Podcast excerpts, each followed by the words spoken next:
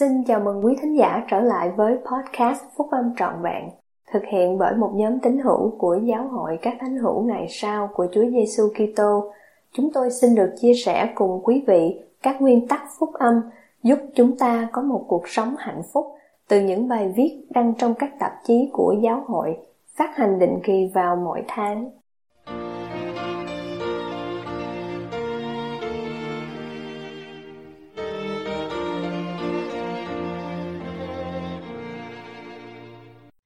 Các con gái trong vương quốc của ta, lịch sử và việc làm của Hội Phụ Nữ, bài của chị Julie B. Beck, Chủ tịch Trung ương Hội Phụ Nữ năm 2010, trong buổi họp Hội Phụ Nữ của Giáo hội các Thánh hữu ngày sau của Chúa Giêsu Kitô, phiên Đại hội Trung ương tháng 10 năm 2010. Việc nghiên cứu lịch sử của Hội Phụ Nữ định rõ và cho biết chúng ta là ai với tư cách là các môn đồ và tín đồ của Đấng Kitô Chúa Giêsu Kitô. Buổi họp này là một ân tứ cho tất cả các con gái của Cha Thiên Thượng, là những người mong muốn học biết về ý nghĩ và ý muốn của Ngài, cùng hiểu biết những trách nhiệm của họ trong kế hoạch của Ngài. Trong năm qua, tôi đã đi thăm nhiều người trong số các chị em và tôi cảm động khi nhìn vào mắt các chị em, ôm các chị em, khóc cười với các chị em, cùng lắng nghe về niềm vui, nỗi buồn và niềm hân hoan. Mỗi chị em đều quý báu, không thể tạ được và đều được cha thiên thượng biết rõ là các con gái của Thượng Đế. Các chị em đang chuẩn bị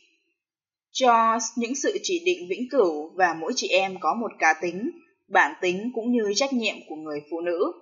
Sự thành công của gia đình, cộng đồng, giáo hội này và kế hoạch cứu rỗi quý báu tùy thuộc vào lòng trung tín của các chị em.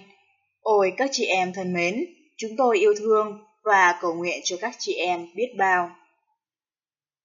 Tất cả chúng ta đều đang ở trong mỗi kinh nghiệm trần thế riêng biệt. Hai chị phụ nữ tôi mới vừa gặp đã tiêu biểu cho cách sống trung tín. Một chị phụ nữ sống ở miền trung Brazil. Căn nhà gạch đỏ xinh xắn của chị nằm trong một khu vườn có đất đỏ, vây quanh bởi một bức tường đá đỏ là một nơi trú ẩn khỏi thế giới bên ngoài những đứa con với đôi mắt sáng rực của chị, biết hát những bài ca của hội thiếu nhi và trên các bức tường nhà của chị có treo hình của đấng cứu rỗi. Đền thờ cũng như các vị tiên tri của Thượng Đế được cắt ra từ bìa tạp chí Liahona. Chị và chồng chị đã có những sự hy sinh cá nhân để được làm lễ gắn bó trong đền thờ và để con cái của họ có thể được sinh ra trong giáo ước. Chị nói cho tôi biết rằng Chị cầu nguyện liên tục lên Chúa để soi dẫn và ban phước cho chị sức mạnh đủ để nuôi nấng con cái của chị trong ánh sáng, lẽ thật và sức mạnh phúc âm. Một chị phụ nữ khác sống một mình trong một căn hộ rất nhỏ ở tầng 80 của một tòa nhà ở Hồng Kông.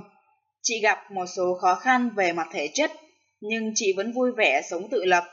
Chị là tín hữu độc nhất của giáo hội trong gia đình chị Thánh thư, sách học hội phụ nữ của chị và các quyển sách khác của giáo hội đều nằm trên một cái kệ sách nhỏ. Chị đã tạo ra một nơi trú ngụ dẫy đầy thánh linh trong nhà của mình và chị là ánh sáng cho mọi người trong chi nhánh của chị. Những lời cảnh báo Chúng tôi biết rằng có rất nhiều chị phụ nữ sống trong những hoàn cảnh bị áp bức hoặc nguy hiểm một số chị thường xuyên bị đói và một số thì hàng ngày cần phải thu hết can đảm để tiếp tục trong đức tin, mặc dù họ gặp phải những nỗi thất vọng và bị những người khác phản bội. Vì chúng ta đang sống trong những ngày cuối cùng của thế gian này, nên có những dấu hiệu về một cuộc xung đột lớn ở khắp nơi. Có rất nhiều chuyện hoang đường và những nhận thức sai lầm về sức mạnh, mục đích cũng như vị trí của các phụ nữ thánh hữu ngày sau những câu chuyện không tưởng đang phổ biến rằng chúng ta kém quan trọng hơn nam giới, rằng chúng ta thường dịu dàng nhưng không có kiến thức và bất cứ điều gì chúng ta làm cũng sẽ không bao giờ đủ để được cha thiên thượng chấp nhận. Như sứ đồ Fierre đã nói, sẽ có giáo sư giả trong anh em, họ sẽ truyền những đạo dối làm hại, chối Chúa đã chuộc mình. Sách mặc môn mô tả điều đang xảy ra. Vì này, đến ngày ấy, Satan sẽ gây cuồng nộ trong trái tim con cái loài người và khích động họ giận dữ chống lại những gì tốt đẹp. Nó sẽ dẹp yên những kẻ khác và du ngủ họ trong một sự an toàn trần tục, khiến họ phải thốt ra rằng mọi việc đều tốt đẹp ở Sion. Phải, Sion thịnh vượng và mọi việc đều tốt đẹp và đó là luận điệu mà quỷ dữ đã dùng để lừa gạt tâm hồn họ và cẩn thận dẫn dắt họ xuống ngục giới. Và này, nó nịnh hót những kẻ khác và bảo họ là không có ngục giới. Nó nói với họ rằng, tôi không phải là quỷ dữ, vì làm gì có quỷ. Đó là lời nó dùng để nỉ non vào tai họ, cho đến ngày nào đó, nó túm được họ bằng những xiềng xích ghê gớm của nó. Trong xu hướng đang gia tăng của quyền được làm, bảo chữa, sự lãnh đạm và cám dỗ, thì các con cái nào của Thượng Đế mà không cẩn thận, thành tâm và được soi dẫn, sẽ càng ngày càng có nguy cơ trở thành điều mà Thánh Thư mô tả là đàn bà nhẹ dạ, thờ phượng các thần ngoại bang, buồn hay vì hậu quả của những khó khăn trong đời sống và những tin tưởng sai lầm phổ biến của thế gian, nên nhiều chị em phụ nữ tin vào những chuyện không tưởng hơn là lẽ thật. Điều này cho thấy kết quả là nhiều chị phụ nữ đã không làm những điều thiết yếu như cầu nguyện và đọc thánh thư. Chính Chúa đã phán rằng đây là một ngày cảnh báo và không phải là ngày để nói nhiều lời. Hội phụ nữ được tổ chức để bảo vệ và là một nơi nương tựa. Để trông nom, giảng dạy và soi dẫn các con gái của Ngài trong những thời kỳ khó khăn này, Thượng Đế đã cho phép tiên tri Joseph Smith tổ chức các phụ nữ của giáo hội. Tổ chức được Chúa thiết lập và chức tư tế hướng dẫn này được gọi là hội phụ nữ. Mục đích của hội phụ nữ là chuẩn bị cho các con cái của Thượng Đế nhận được các phước lành của cuộc sống vĩnh cửu khi họ gia tăng trong đức tin và sự ngay chính cá nhân, củng cố gia đình và nhà cửa, cùng tìm kiếm giúp đỡ những người khác đang gặp hoạn nạn. Hội phụ nữ làm sáng tỏ việc làm của chúng ta và đoàn kết chúng ta khi các con gái của cha thiên thượng bảo vệ kế hoạch của ngài. Trong thời kỳ đầy lai lịch sai lầm, hoang mang và sao lãng này, hội phụ nữ là một cái la bàn và sự hướng dẫn để giảng dạy lẽ thật cho các phụ nữ trung tín.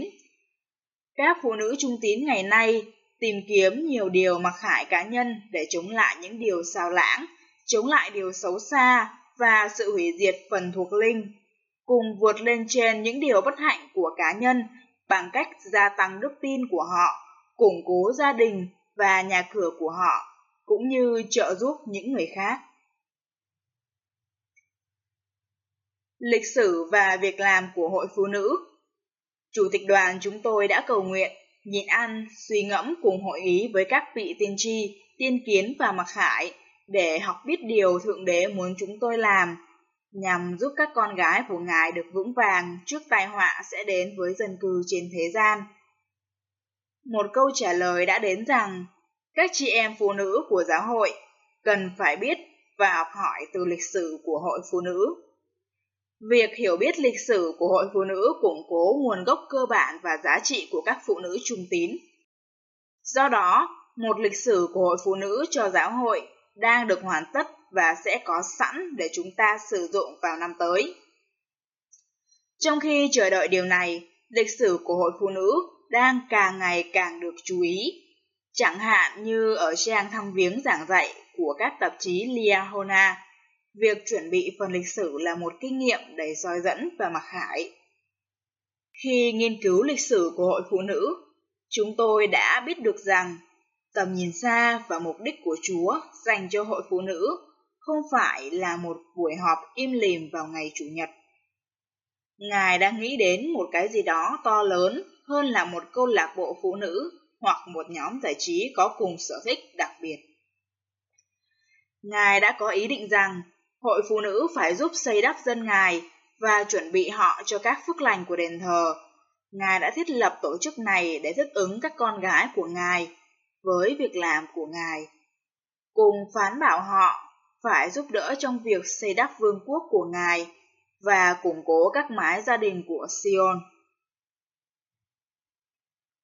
Lịch sử dạy chúng ta biết mình là ai.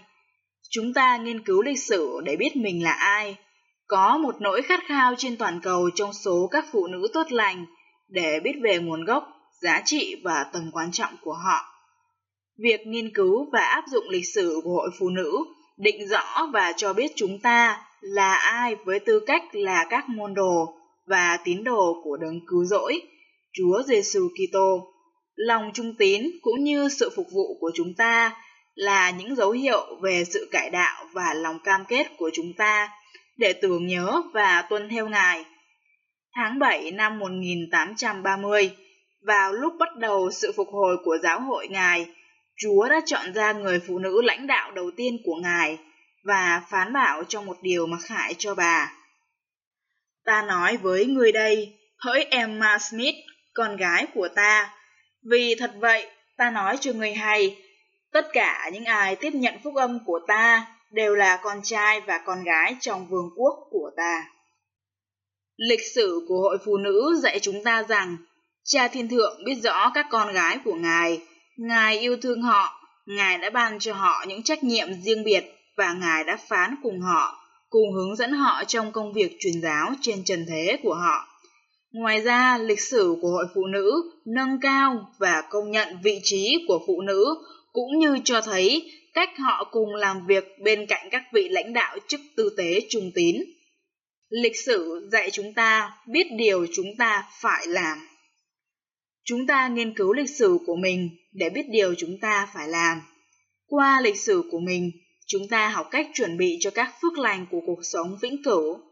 Với tính cách là một tổ chức, Hội Phụ Nữ luôn luôn có trách nhiệm để tổ chức việc hoạt động tích cực của các chị em phụ nữ trong các tiểu giáo khu và chi nhánh của Sion. Qua các buổi họp hội phụ nữ, qua giáo vụ của các giảng viên thăm viếng và sự phục vụ phối hợp của họ,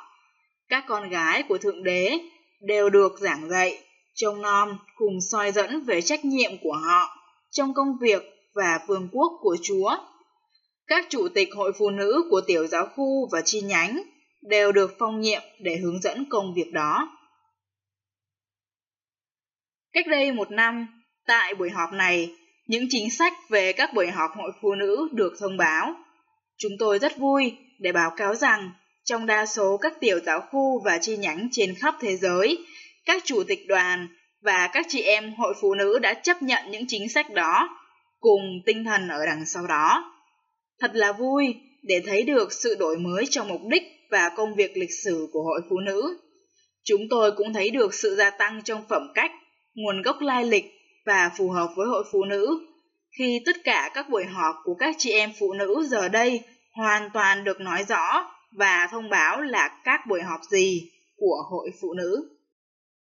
Chúng tôi đang thấy sự gia tăng về đức tin và sự ngay chính cá nhân, sự củng cố gia đình và tổ ấm và có nhiều các chị em hội phụ nữ phụ giúp hơn nhờ các buổi họp hội phụ nữ.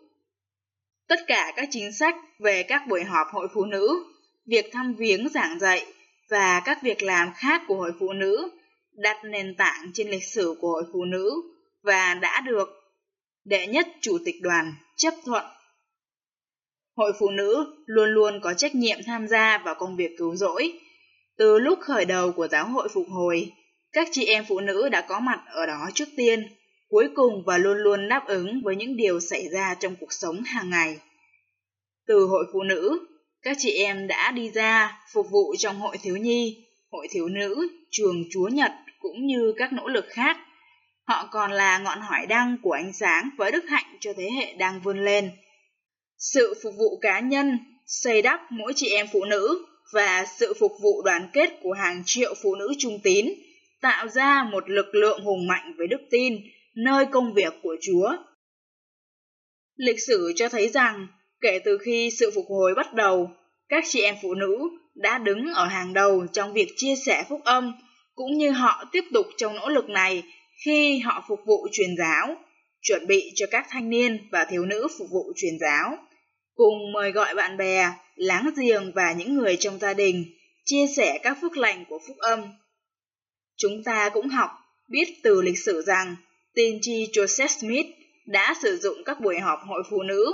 để hướng dẫn các chị em phụ nữ trong trách nhiệm và việc họ chuẩn bị cho đền thờ. Ngày nay, lịch sử gia đình và công việc đền thờ tiếp tục là một bổn phận của hội phụ nữ. Hiểu biết của chúng ta về mục đích lịch sử của mình giúp các phụ nữ học cách đặt ưu tiên một cách hợp lý để họ sẽ không tiêu phí tiền bạc cho những gì không có giá trị và cũng đừng lao nhọc sức lực cho những gì không thể làm thỏa mãn được. Hội phụ nữ luôn luôn có trách nhiệm để làm như sứ đồ Phaolô đã dạy. Dạy các thiếu nữ phải điềm đạm, kín đáo và trinh khiết cùng dạy những người đã kết hôn rồi phải yêu thương chồng con mình và củng cố mái gia đình của họ. Lịch sử của hội phụ nữ dạy chúng ta phải quan tâm đến những điều thiết yếu mà sẽ cứu rỗi và thành hóa chúng ta, cũng như những điều cần thiết để làm cho chúng ta được tự lực và hữu dụng trong vương quốc của Chúa. Một chủ đề được đề cập thường xuyên trong suốt lịch sử của chúng ta là các chị em phụ nữ nào sử dụng quyền năng của Đức Thánh Linh đều hành động với sự soi dẫn của Chúa trong cuộc sống của họ và tiếp nhận sự mặc khải về trách nhiệm của họ. Lịch sử đoàn kết các phụ nữ trung tín Chúng ta nghiên cứu lịch sử của mình vì lịch sử liên kết các phụ nữ trung tín. Lịch sử của hội phụ nữ là một câu chuyện đầy dẫy thánh linh về các phụ nữ vững mạnh, trung tín, có mục đích. Là một phần của giáo hội phục hồi của Chúa, hội phụ nữ giờ đây có thể được tìm thấy ở trong hơn 170 quốc gia.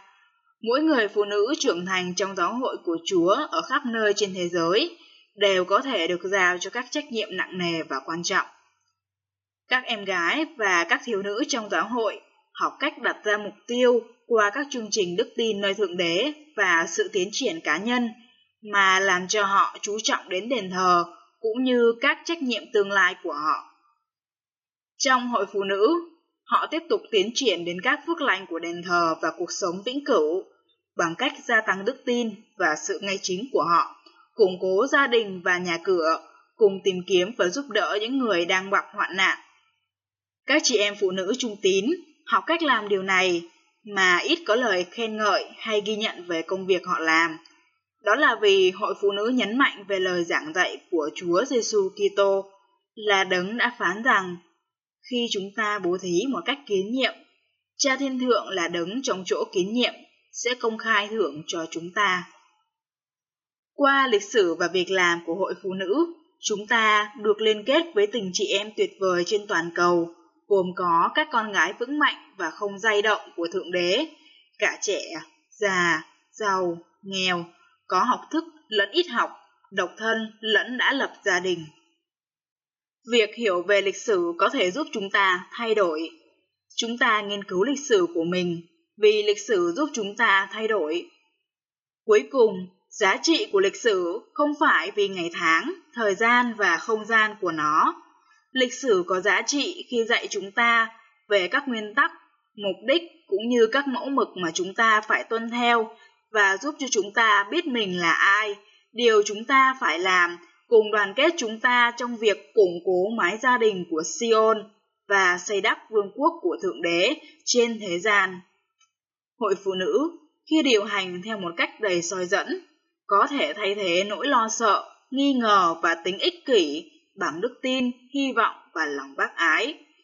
Khi chúng ta xúc tiến công việc của Chúa, lịch sử của hội phụ nữ sẽ tiếp tục được các chị em phụ nữ trung tín trên khắp thế giới viết lên – Chúa hiện đang củng cố hội phụ nữ và chuẩn bị một tương lai vinh quang cho các con gái của Ngài. Tôi làm chứng cùng các chị em về tính xác thật của Cha Thiên Thượng và vị nam tử của Ngài là Chúa Giêsu Kitô. Qua tiên tri Joseph Smith, phúc âm, tin lành về nguồn gốc và mục đích của chúng ta đã được phục hồi trên thế gian trong tôn danh của Chúa Giêsu Kitô. Amen.